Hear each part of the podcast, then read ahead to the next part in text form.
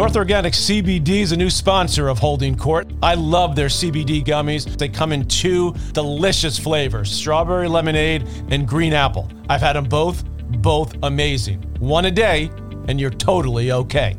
I like to stay active. I like to keep playing tennis. I like to get in the gym. That's why I love North Organic CBD. Their products are made in the USA, they're high quality, they're specially formulated broad spectrum organic CBD products for everyday adventurers. Don't forget about the very popular CBD salve from North Organics. Immediate relief of any physical pain. I use it daily for my sore shoulders, sore knees, hips, you name it. It works wonders. Go to northorganiccbd.com and enter Patrick20. That's Patrick20 for 20% off your order.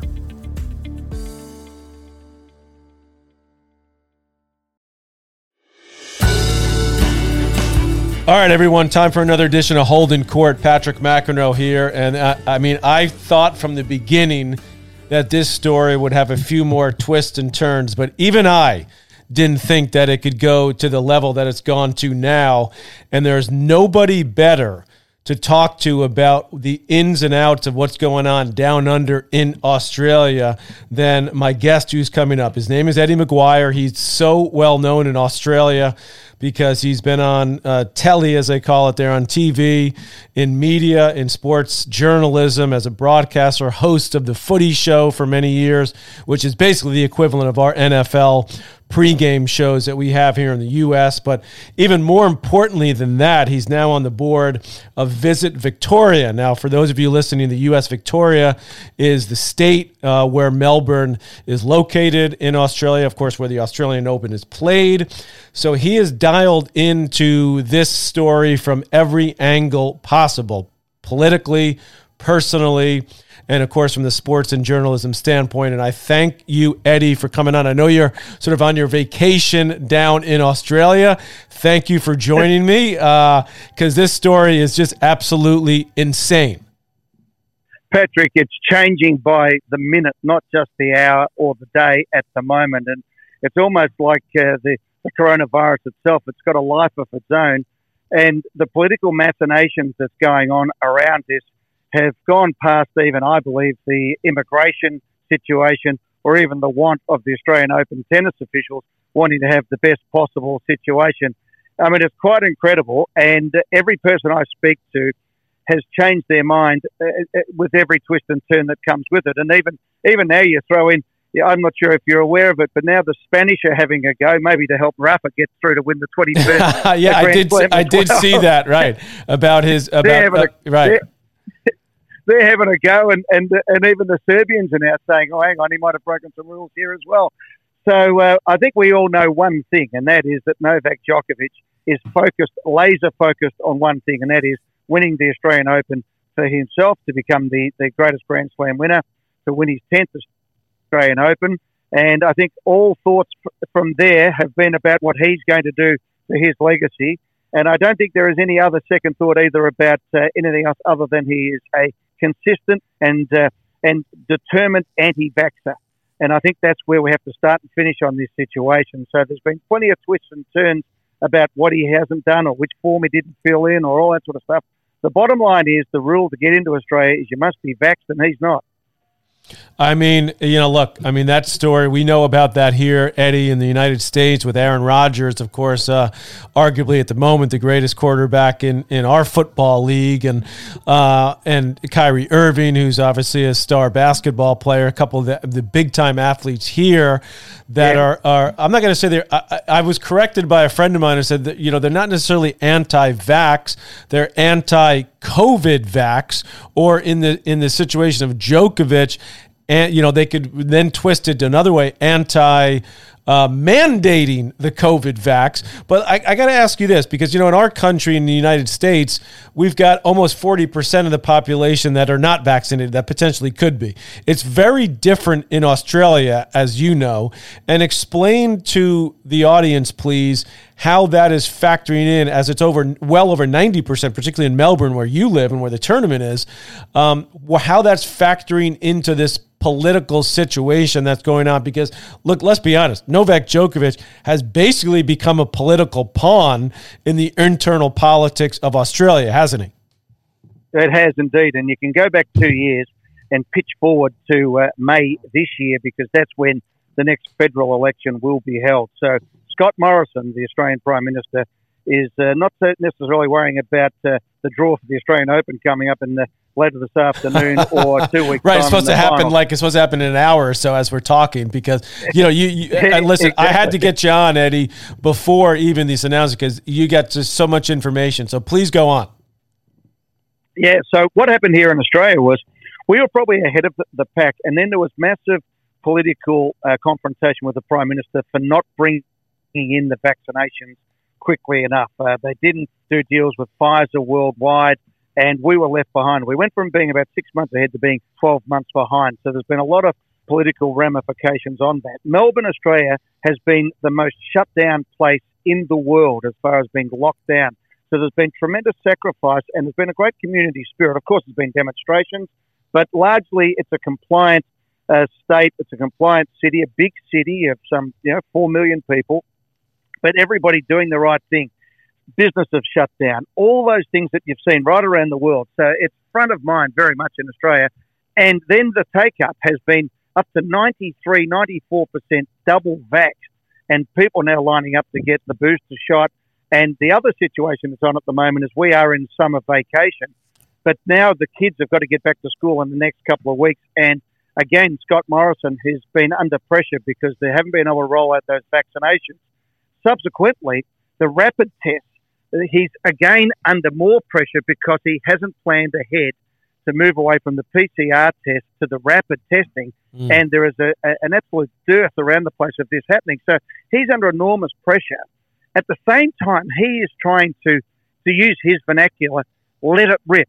He wants it to become a flu, if you like, and that he wants Australia to get back to a bit of normality.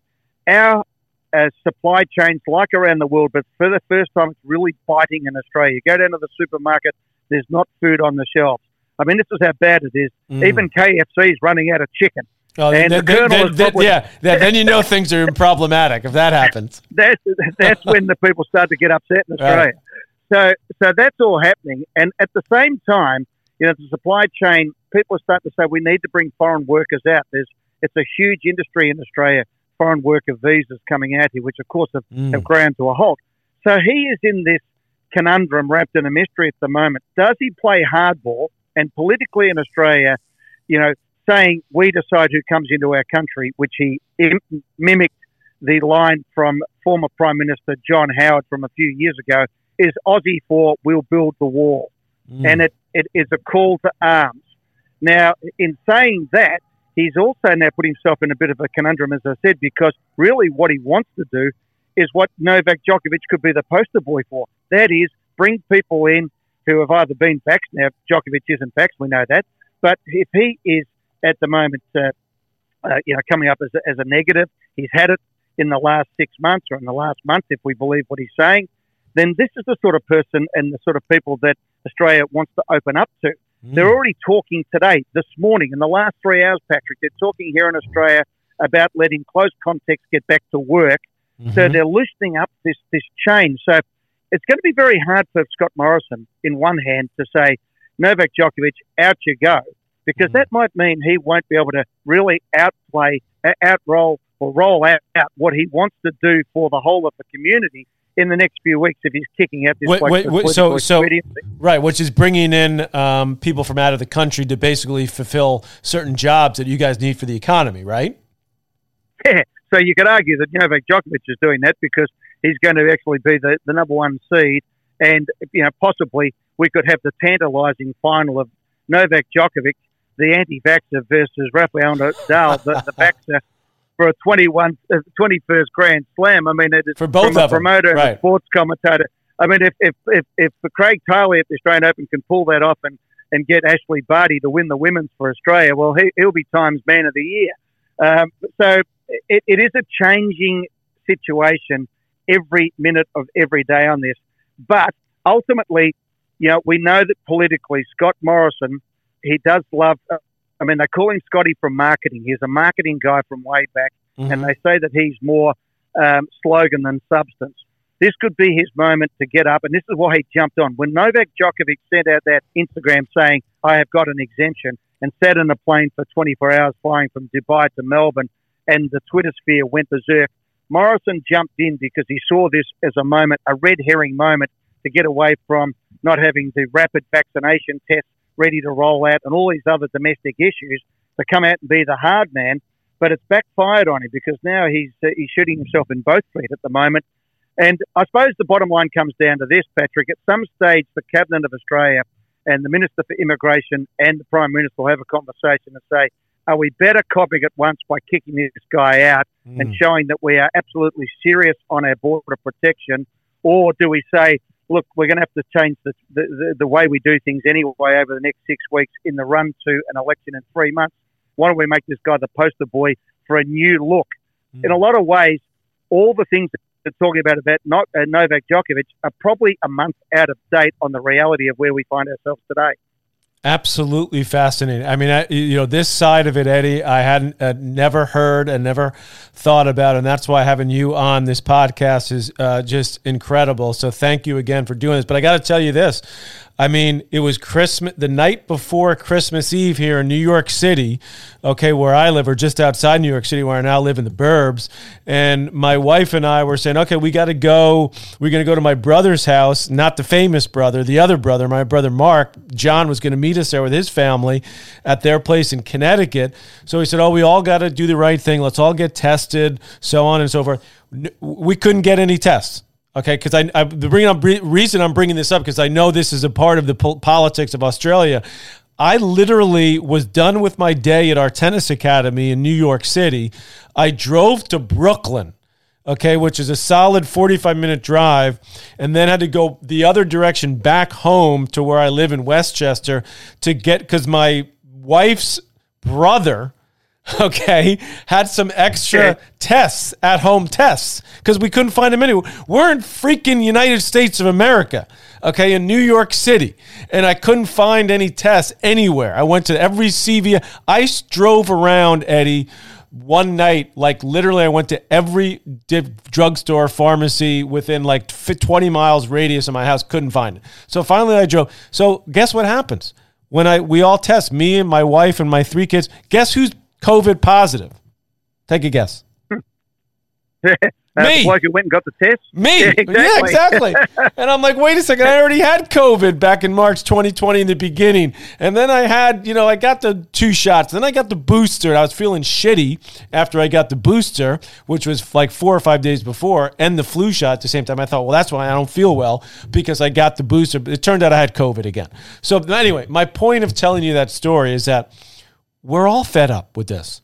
I mean, personally, yeah. like, like like we've all had to deal with this, and it's like I'm, you know, knock on wood. I'm knocking on the, my desk here, this wood desk. I'm not that worried for me personally that I'm I'm going to get sick uh, from COVID because I've had it twice, and both times I've been fine.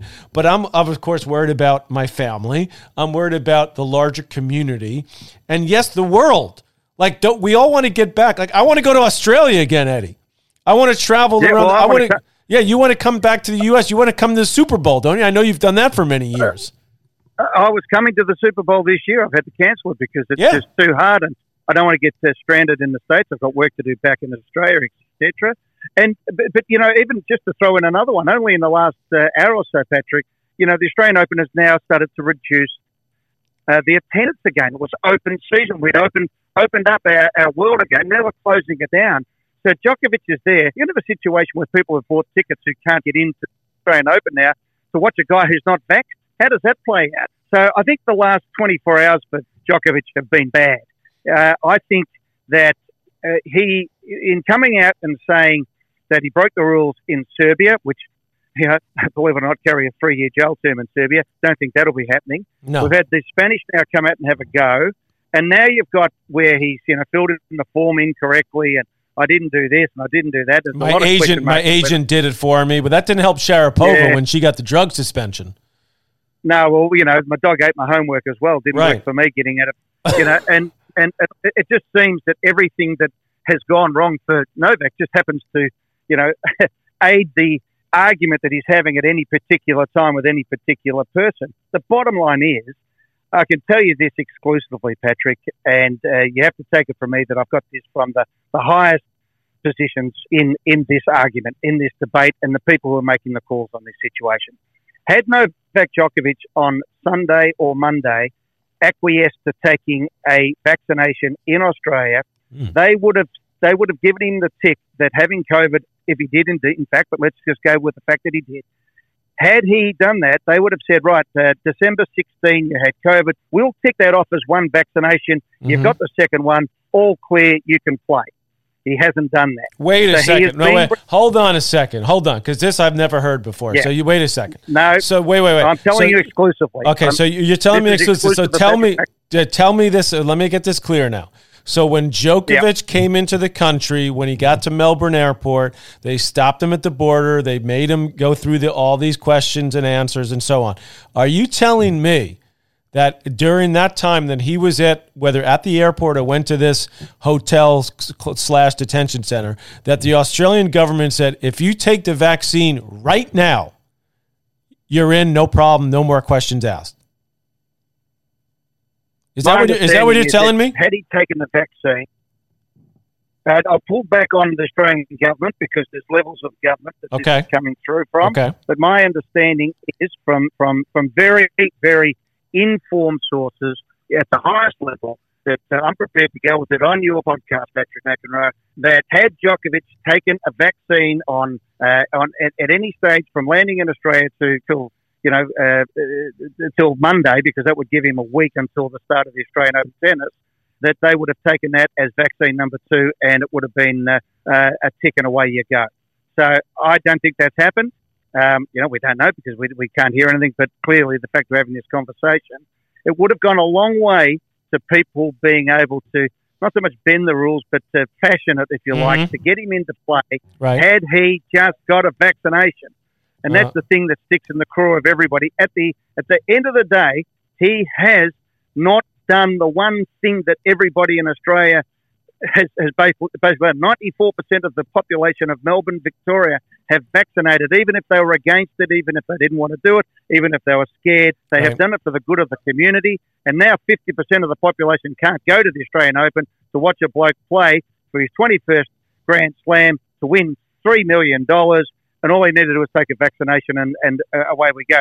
Now, in the locker room, you know this better than me, Pat, is that everybody or a lot of the players now are absolutely getting filthy on the fact that he's getting preferential uh, treatment. Now mm-hmm. you've got the, the Czechoslovakian player who got in on the same sort of thing that uh, Novak did and then got kicked out of the country. She's now threatening to sue the Australian government and the Australian Open for what's gone on. So, you know, they're, they're opening up new fronts of attack everywhere at the moment on this situation.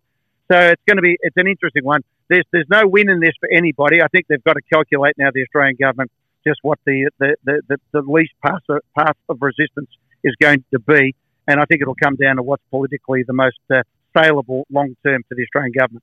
Absolutely unbelievable. And I'll just leave with this, Eddie. And will you please come back and talk to me once we hear from the immigration office what is go- what what is the decision? But remember this too, and right to your point that you just made. Now it's ninety seven percent of the male players have been vaccinated. Ninety seven percent, and that was that was a lot lower a couple months ago and now it's at 97. Well, and that's the reality of the situation, as you noted about Djokovic and about the Australian public as well, what that means to them. Well, Patrick, uh, the other one that you might not have seen in America, just to finish on, which just I think wraps it up in a bow, just showing the political machinations that is going on. You might have seen in recent times that President Macron of France came out and said that he was going to, quote, piss off yes. all the anti vaxxers. He was yep. going to go hard. Well, as soon as this blew up in Australia, the Minister for Sport in France said, We welcome Novak Djokovic. He can come to the French Open because it was a punch in the face to the Australian Prime Minister, Scott Morrison, who you might have seen uh, cancelled recently a $70 million submarine order with the French. oh, yeah, that was big news here in the U.S. Believe me, we saw that. Yeah. yeah.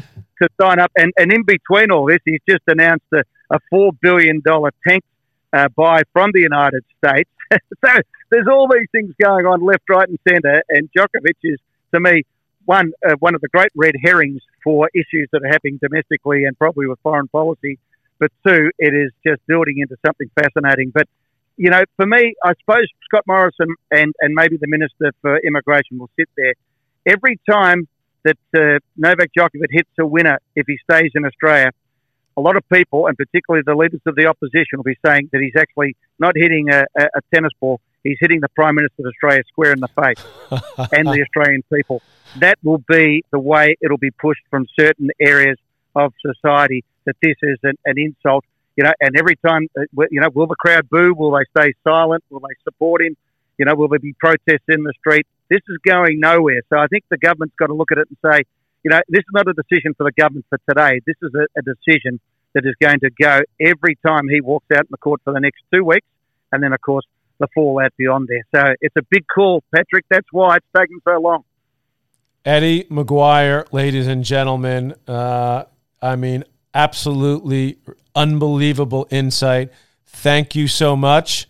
And I hope that we chat again very, very soon, my friend. No worries, Patrick. I tell you what, I'd like to be the number three seed in the draw at the moment. you got that right. Eddie McGuire, everyone, on Holding Court. Holding Court with Patrick McEnroe is powered by Mudhouse Media.